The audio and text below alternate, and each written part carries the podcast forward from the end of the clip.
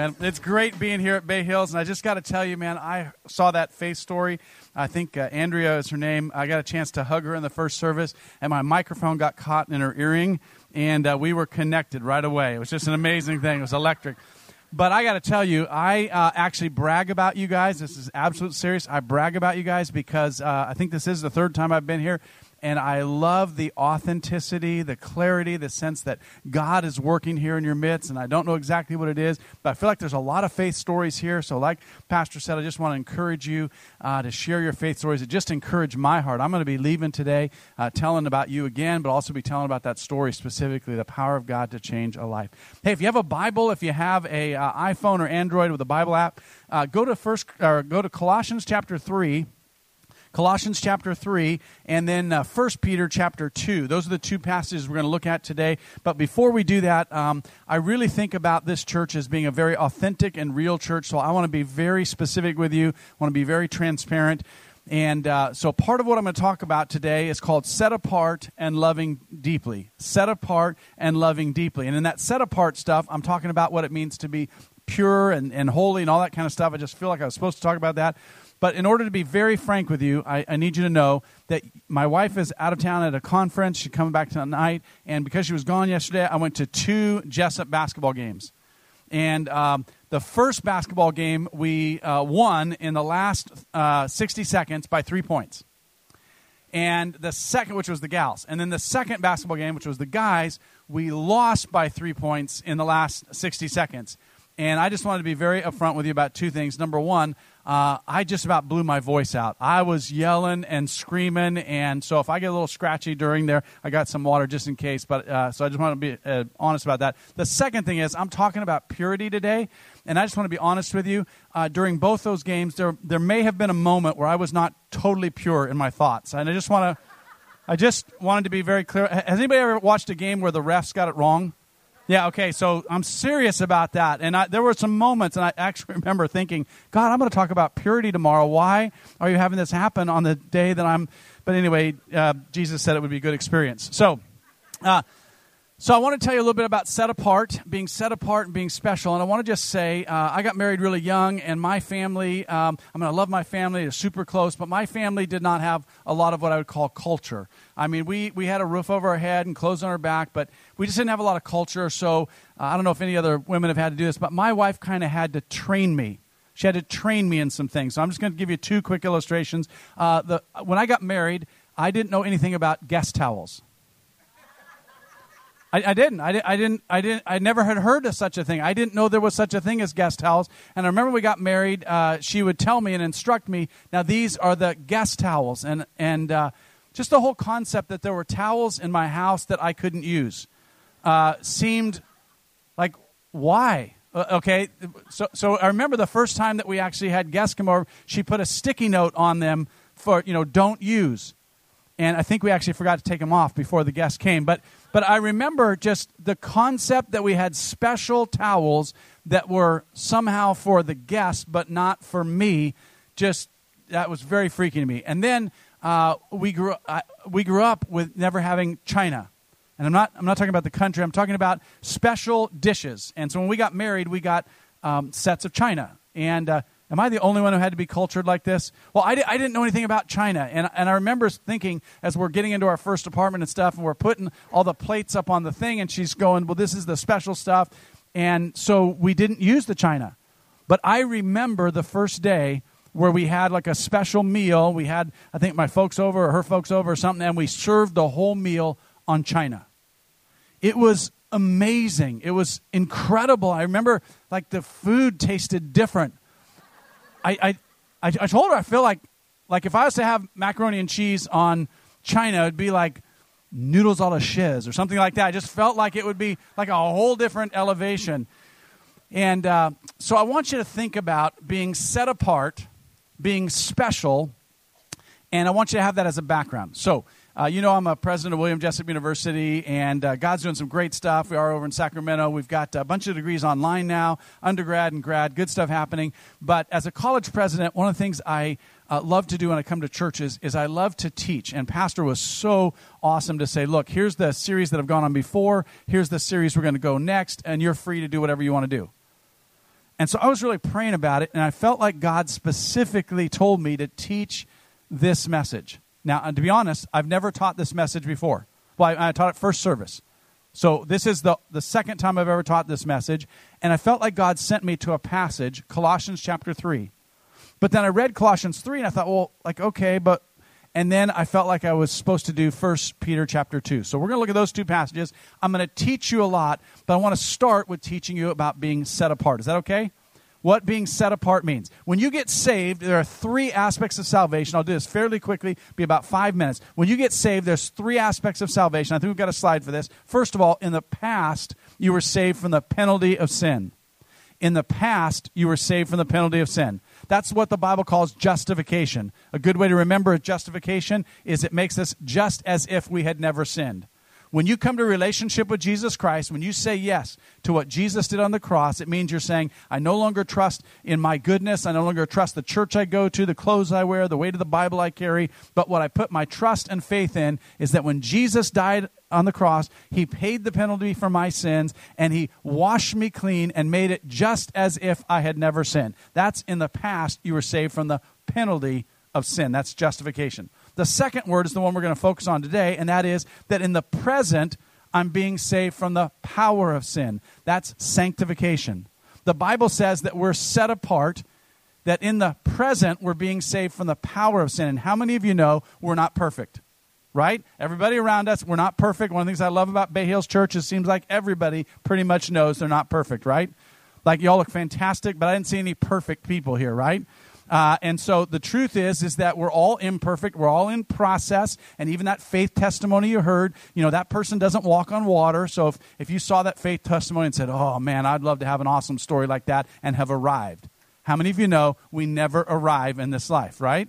So the truth is, is that what we're in the past, we're saved from the penalty of our sin. That's justification. In the present, we're saved from the power of sin. That's sanctification. We're set apart. We're made holy. We're going to talk about that in just a minute. The third part of salvation is that in the future, we'll be saved from the presence of sin. In the future, we'll be saved from the presence of sin. The Bible calls that glorification.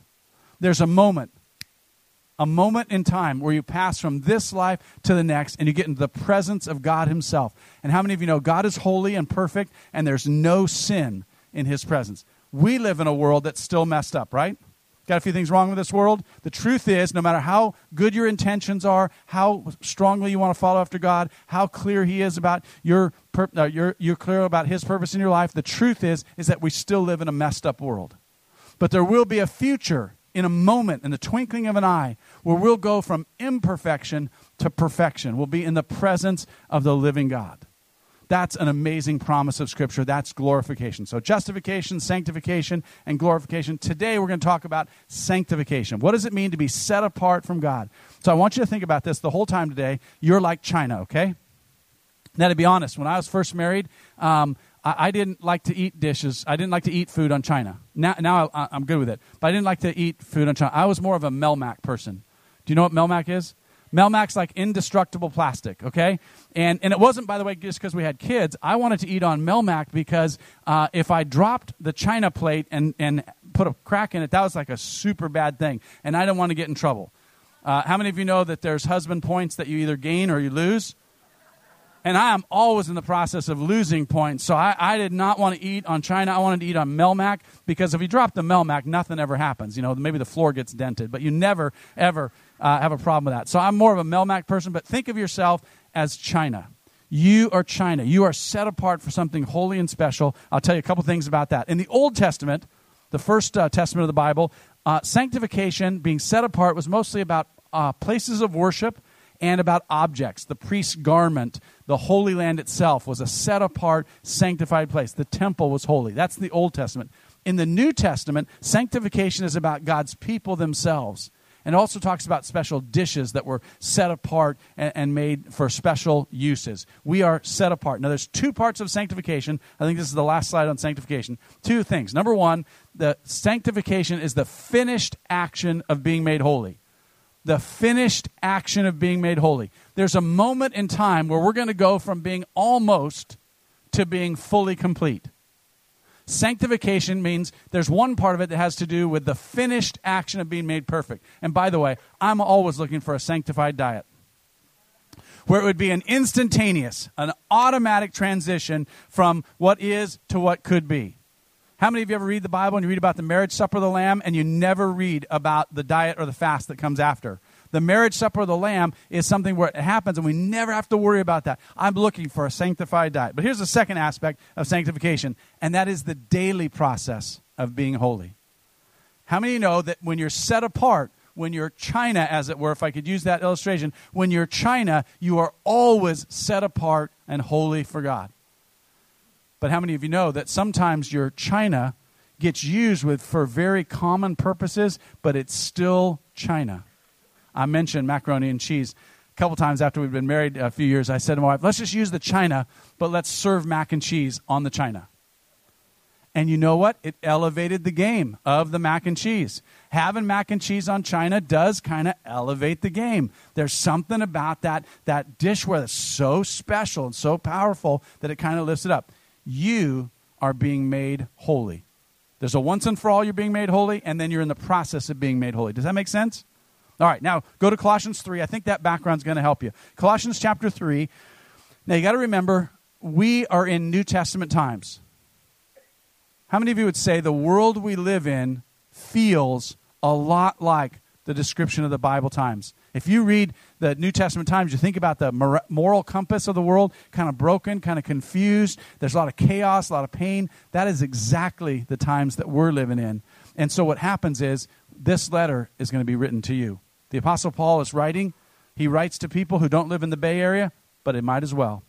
He says this Since then, and whenever you see that phrase in the Bible, since then or because or therefore, you know what it's talking about. First two chapters in Colossians are about because you've come to know Christ. Since then, you've been raised with Christ.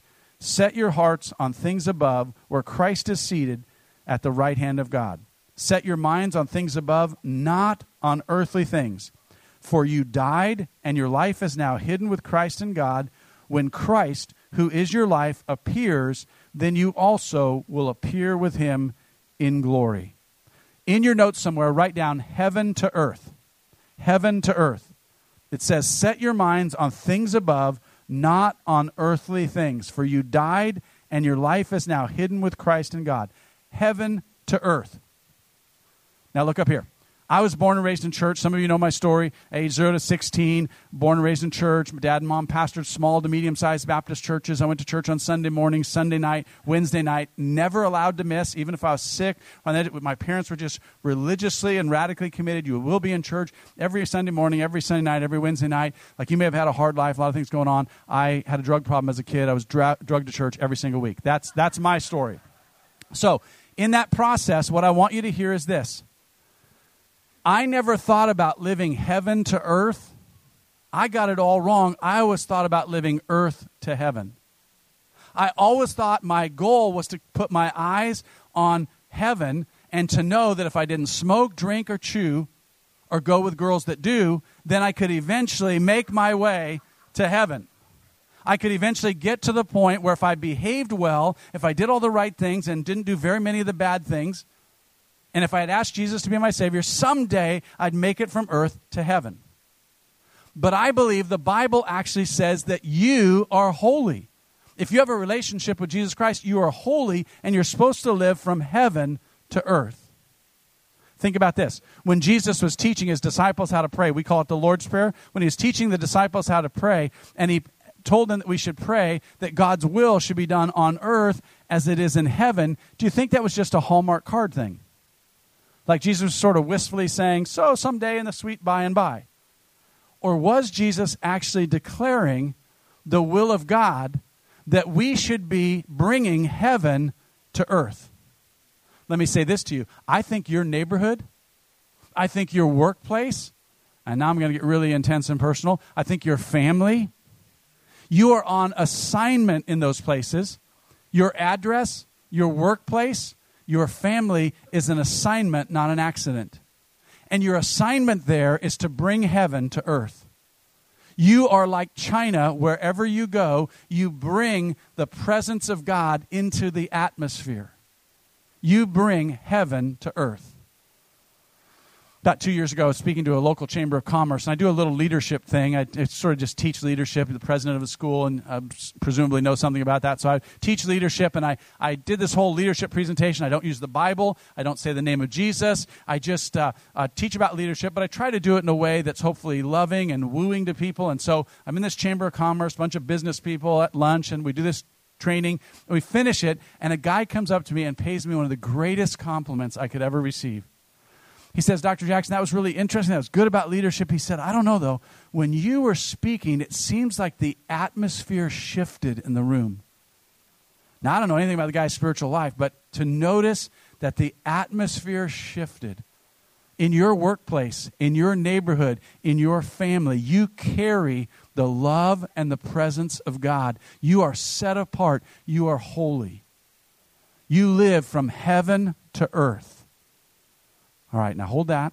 Now let's go into this next section. I'm going to warn you in advance. This next section is going to seem kind of intense, but I think it's there for a reason. I think we need to hear this in our culture. Here's what it says in verses 5 and following Put to death, therefore, whatever belongs to your earthly nature sexual immorality, impurity, lust, evil desires, and greed, which is idolatry. Because of these, the wrath of God is coming. Let me stop right there. Can we just say, without diving into all the specifics, that there are some things in, in the world that are bad and some things that are good? Some things in the world that bring bad consequences and some things bring good consequences? You know, there's a biblical principle called sowing and reaping. The seeds that you sow will determine the harvest that you reap. By the way, that doesn't matter if you're a Christian or not the seeds that you sow, the actions that you take, will determine the harvest that comes about. Actions and behaviors have consequence. That makes sense, right? Like it doesn't even matter if you're a Christian. That's just a truism of life. The law of sowing and reaping.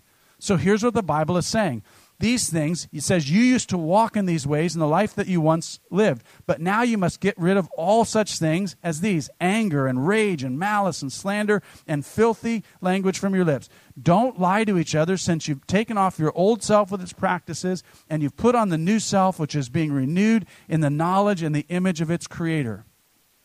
Here, there's no Gentile or Jew, circumcised or uncircumcised, barbarian, Scythian, slave or free, but Christ is all and in all. Write this down all to Jesus.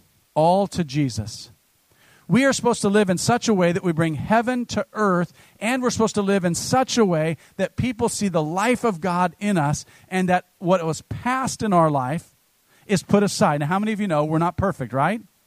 The reality is, there's not a person in this room who's not perfect. We've all got stuff. We all make mistakes. We all fall short. Nobody's talking about moral perfection here. But what we are talking about is this. If you have come to relationship with Christ, there is a special call to holiness. There's a special call for you to be the women and men of God, where God is working in your life in such a way that people see there's a difference from where you were going to where you are going. The truth is, is that none of us are where we're ultimately going to be. But all of us who have a relationship with Christ should no longer be heading the way that we once were. Your testimony, your story should be look, I'm not all that I should be, but thanks be to God, I'm not what I used to be. So, all of us in this room are somewhere in between what we used to be and what we're ultimately going to be. Does that make sense? We're between that thing. the power of your testimony is the power of God to change your heart. In fact, I sometimes will say to people, this is absolutely true, I have a serious addiction in my life. And I am not ashamed of it. I am addicted to the power of God to change a human heart. I am addicted to the story of what God can do with people like me and people like you and people who aren't in this room. As long as we open the door of our heart and say yes to God, what God can do is change a human heart.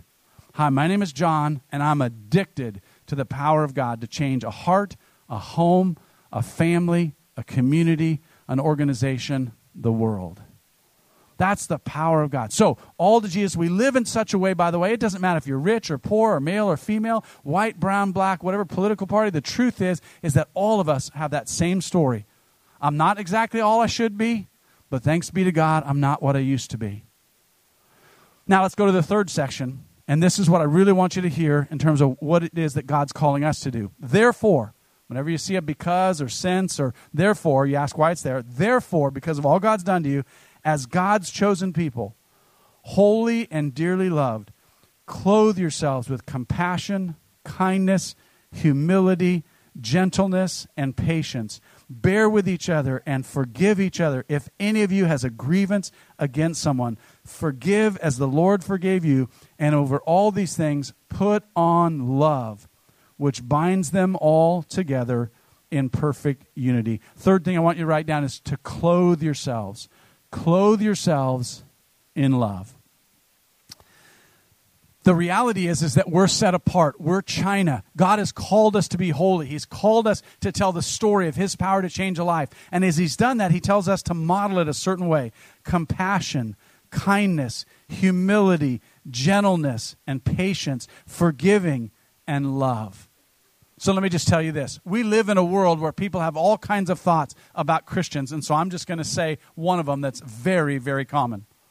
Christians are mean, angry, condemning, and judgmental. Now I can kind of hear you saying, whoa, whoa, whoa. Well, who are you up there to be saying that I'm mean and angry and condemning and judgmental. Well, I'm actually not saying that about you because I've actually been here a couple times, and I would say this church is the opposite of that. But did you know in almost every survey that's been taken in the last decade in the United States, when people are asked to describe Christians, what they say is Christians are mean and angry and condemning and judgmental. I really believe this. God has called us to be set apart, but He's called us to be set apart in such a way that we love deeply. Being set apart, being holy, being China does not mean that you don't love deeply. In fact, look at the end of this passage.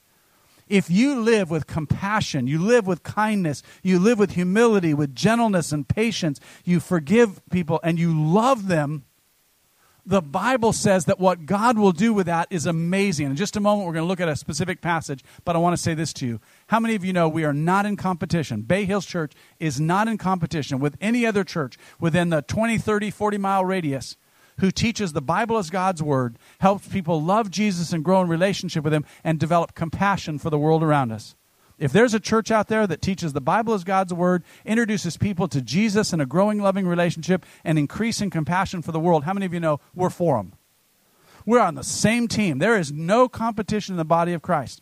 I'm on a one person wrecking crew mission to destroy any thought that churches somehow who name the name of Jesus, teach the Bible as God's word, and increase in relation and re- compassion to the world around us, that we're somehow in competition. That's craziness.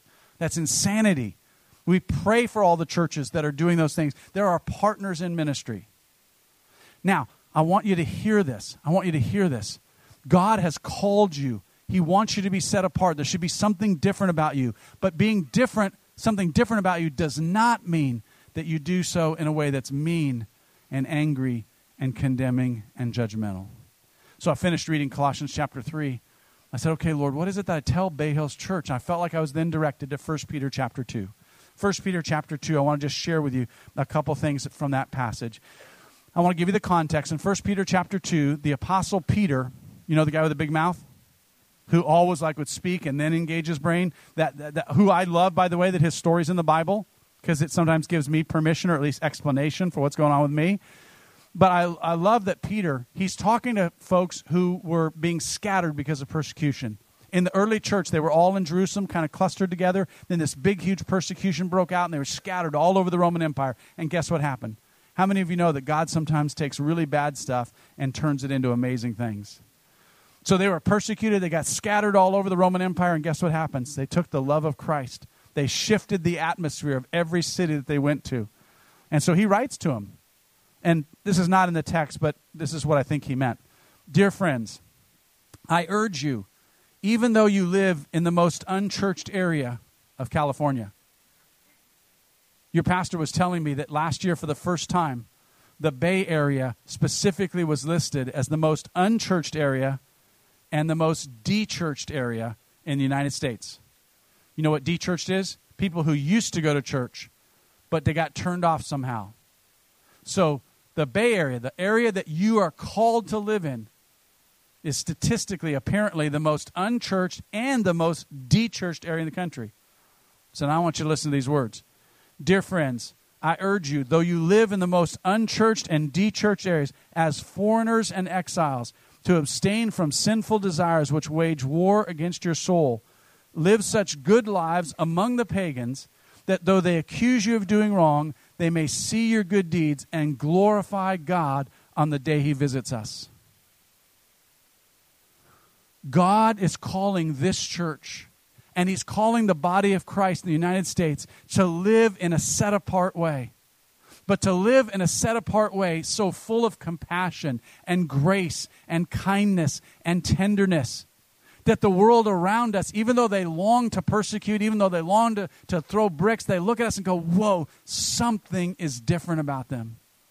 And because you demonstrate compassion and love and kindness in your community, it's awful hard for people to persecute folks who are loving and caring and compassionate. And then it says, Submit yourself for the Lord's sake to every human authority, whether to the emperor as the supreme authority, or to governors who are sent by him to punish those who do wrong and to commend those who do right. For it's God's will that by doing good you should silence the ignorant talk of foolish people. Let me stop right there. Do you ever want to silence the ignorant talk of foolish people? How about on social media? Anything ever happen on your Facebook feed, your Twitter feed, your Instagram, your Snapchat? Does anything ever happen where you just want to go pow and silence the ignorant talk of foolish people? Well, maybe you don't, but I do on a regular basis. And I have enough stuff from my childhood and teenage years where every once in a while I want to settle things kind of the old fashioned way. You know what I'm saying? I want to just kind of just say, let's, let's get in there and let's do this. But every time that sort of rises up within me, I read a passage like this, which tells me that I'm supposed to live in such a way in response to the human authorities that are over me that I'll do I'll live in such a way that it will silence the ignorant and foolish talk of, of people. The ignorant talk of foolish people. I, I need to do that by doing good. So let me just ask this. How many of you know that we have imperfect people running the government? Some of you are saying, like, tell me about it, okay? So we have imperfect people, we have flawed people, we have short sighted people, we have people who make mistakes, and they run our local government, they run our county, they run our state, they run our federal government. We have people who are confused in positions of government authority. And how many of you know once in a while our government will make a decision that will even divide a room like this? And some of us will go, that was a good decision. Some of us will go, that was a bad decision. And we even struggle sometimes. How many of you know that no matter what decisions your government makes, your local, your community, your state or federal government, that we are called to pray for people in authority over us? And in fact, the hardest time to pray is when it's most important to pray when you are furious and frustrated and upset about the government, that's when you press in and you pray for people in authority. Now, by the way, you can disagree with their decisions. You can think you're doing, they're doing wrong, but the Bible tells us that even though we're set apart and even though we're holy, that we're supposed to be that in such a way that we love deeply. This last part of the passage says this Live as free people, but do not use your freedom as a cover up for evil. Live as God's slaves Show proper respect to everyone. Love the family of believers. Fear God. Honor the emperor. Now look up here. Do you know how the church grew in the first century? Sometimes we look and we go like, "Wow, man, it'd be great to live in Bible times." I don't know if you ever read the Bible. It wouldn't be so great to re- live in Bible times. There are people thrown in lions' den, thrown in fiery furnaces in the Old Testament. In the New Testament, what happens is they literally just get uh, separated from their families and they get crucified. One of them, Peter himself, who wrote this passage, uh, history says suggests that he was crucified upside down. So the reality is is that we live in kind of tough times. But you know how the church grew in the first century? The church in the first century grew because they lived in very challenging times, but two things in particular that historians have noted. When persecution took place and people were driven all over the empire, two things happened. First of all, people in the first century would often discard their newborn babies.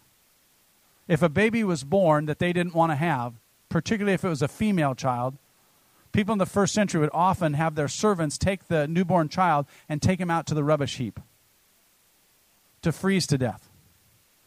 And guess who rescued the babies? Followers of Jesus. And they brought those babies into their home and they nurtured them and loved on them.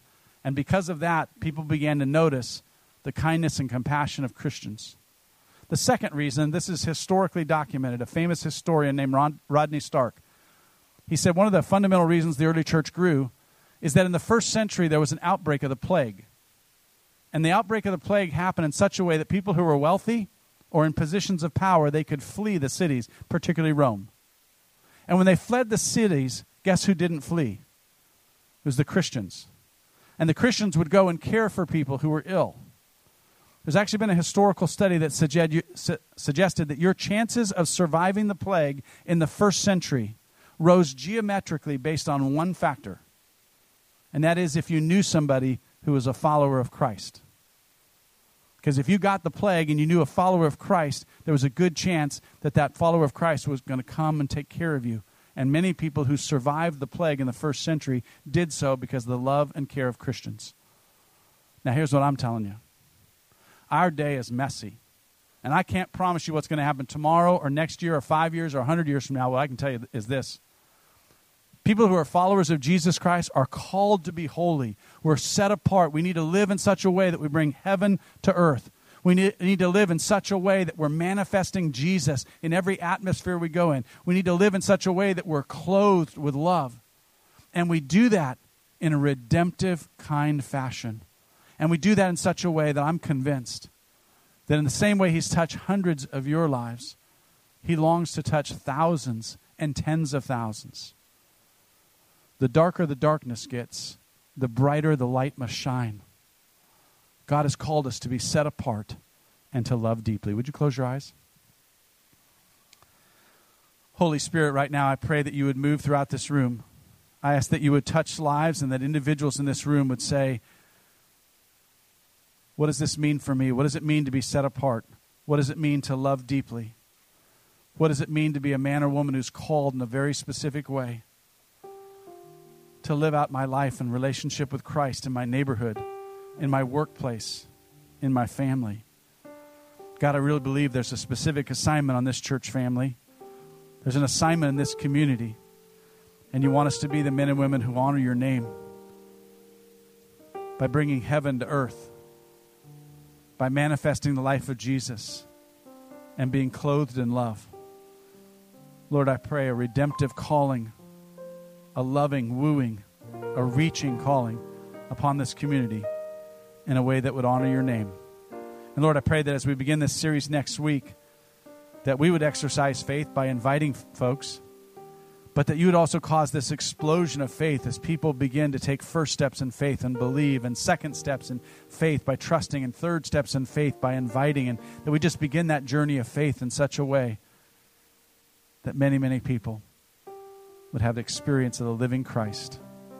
And Lord, that you'd bring about the power of transformation to change a heart, a home, a community, an organization, the world.